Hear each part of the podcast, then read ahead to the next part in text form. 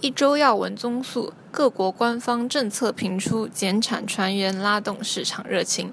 这周对于 A 股投资者来说，依旧阴云密布。虽有小幅反弹，沪深两市却依旧处于低位，空头势力蠢蠢欲动，引人民日报频频隔空喊话，力挺中国经济长期向好。美联储 FOMC 会议维持利率不变。日央行周五决定实施负利率等重磅炸弹投入市场，使市场前景更加扑朔迷离。OPEC 成员国及其竞争对手减产传言频出，油价逆转，迎市场热情。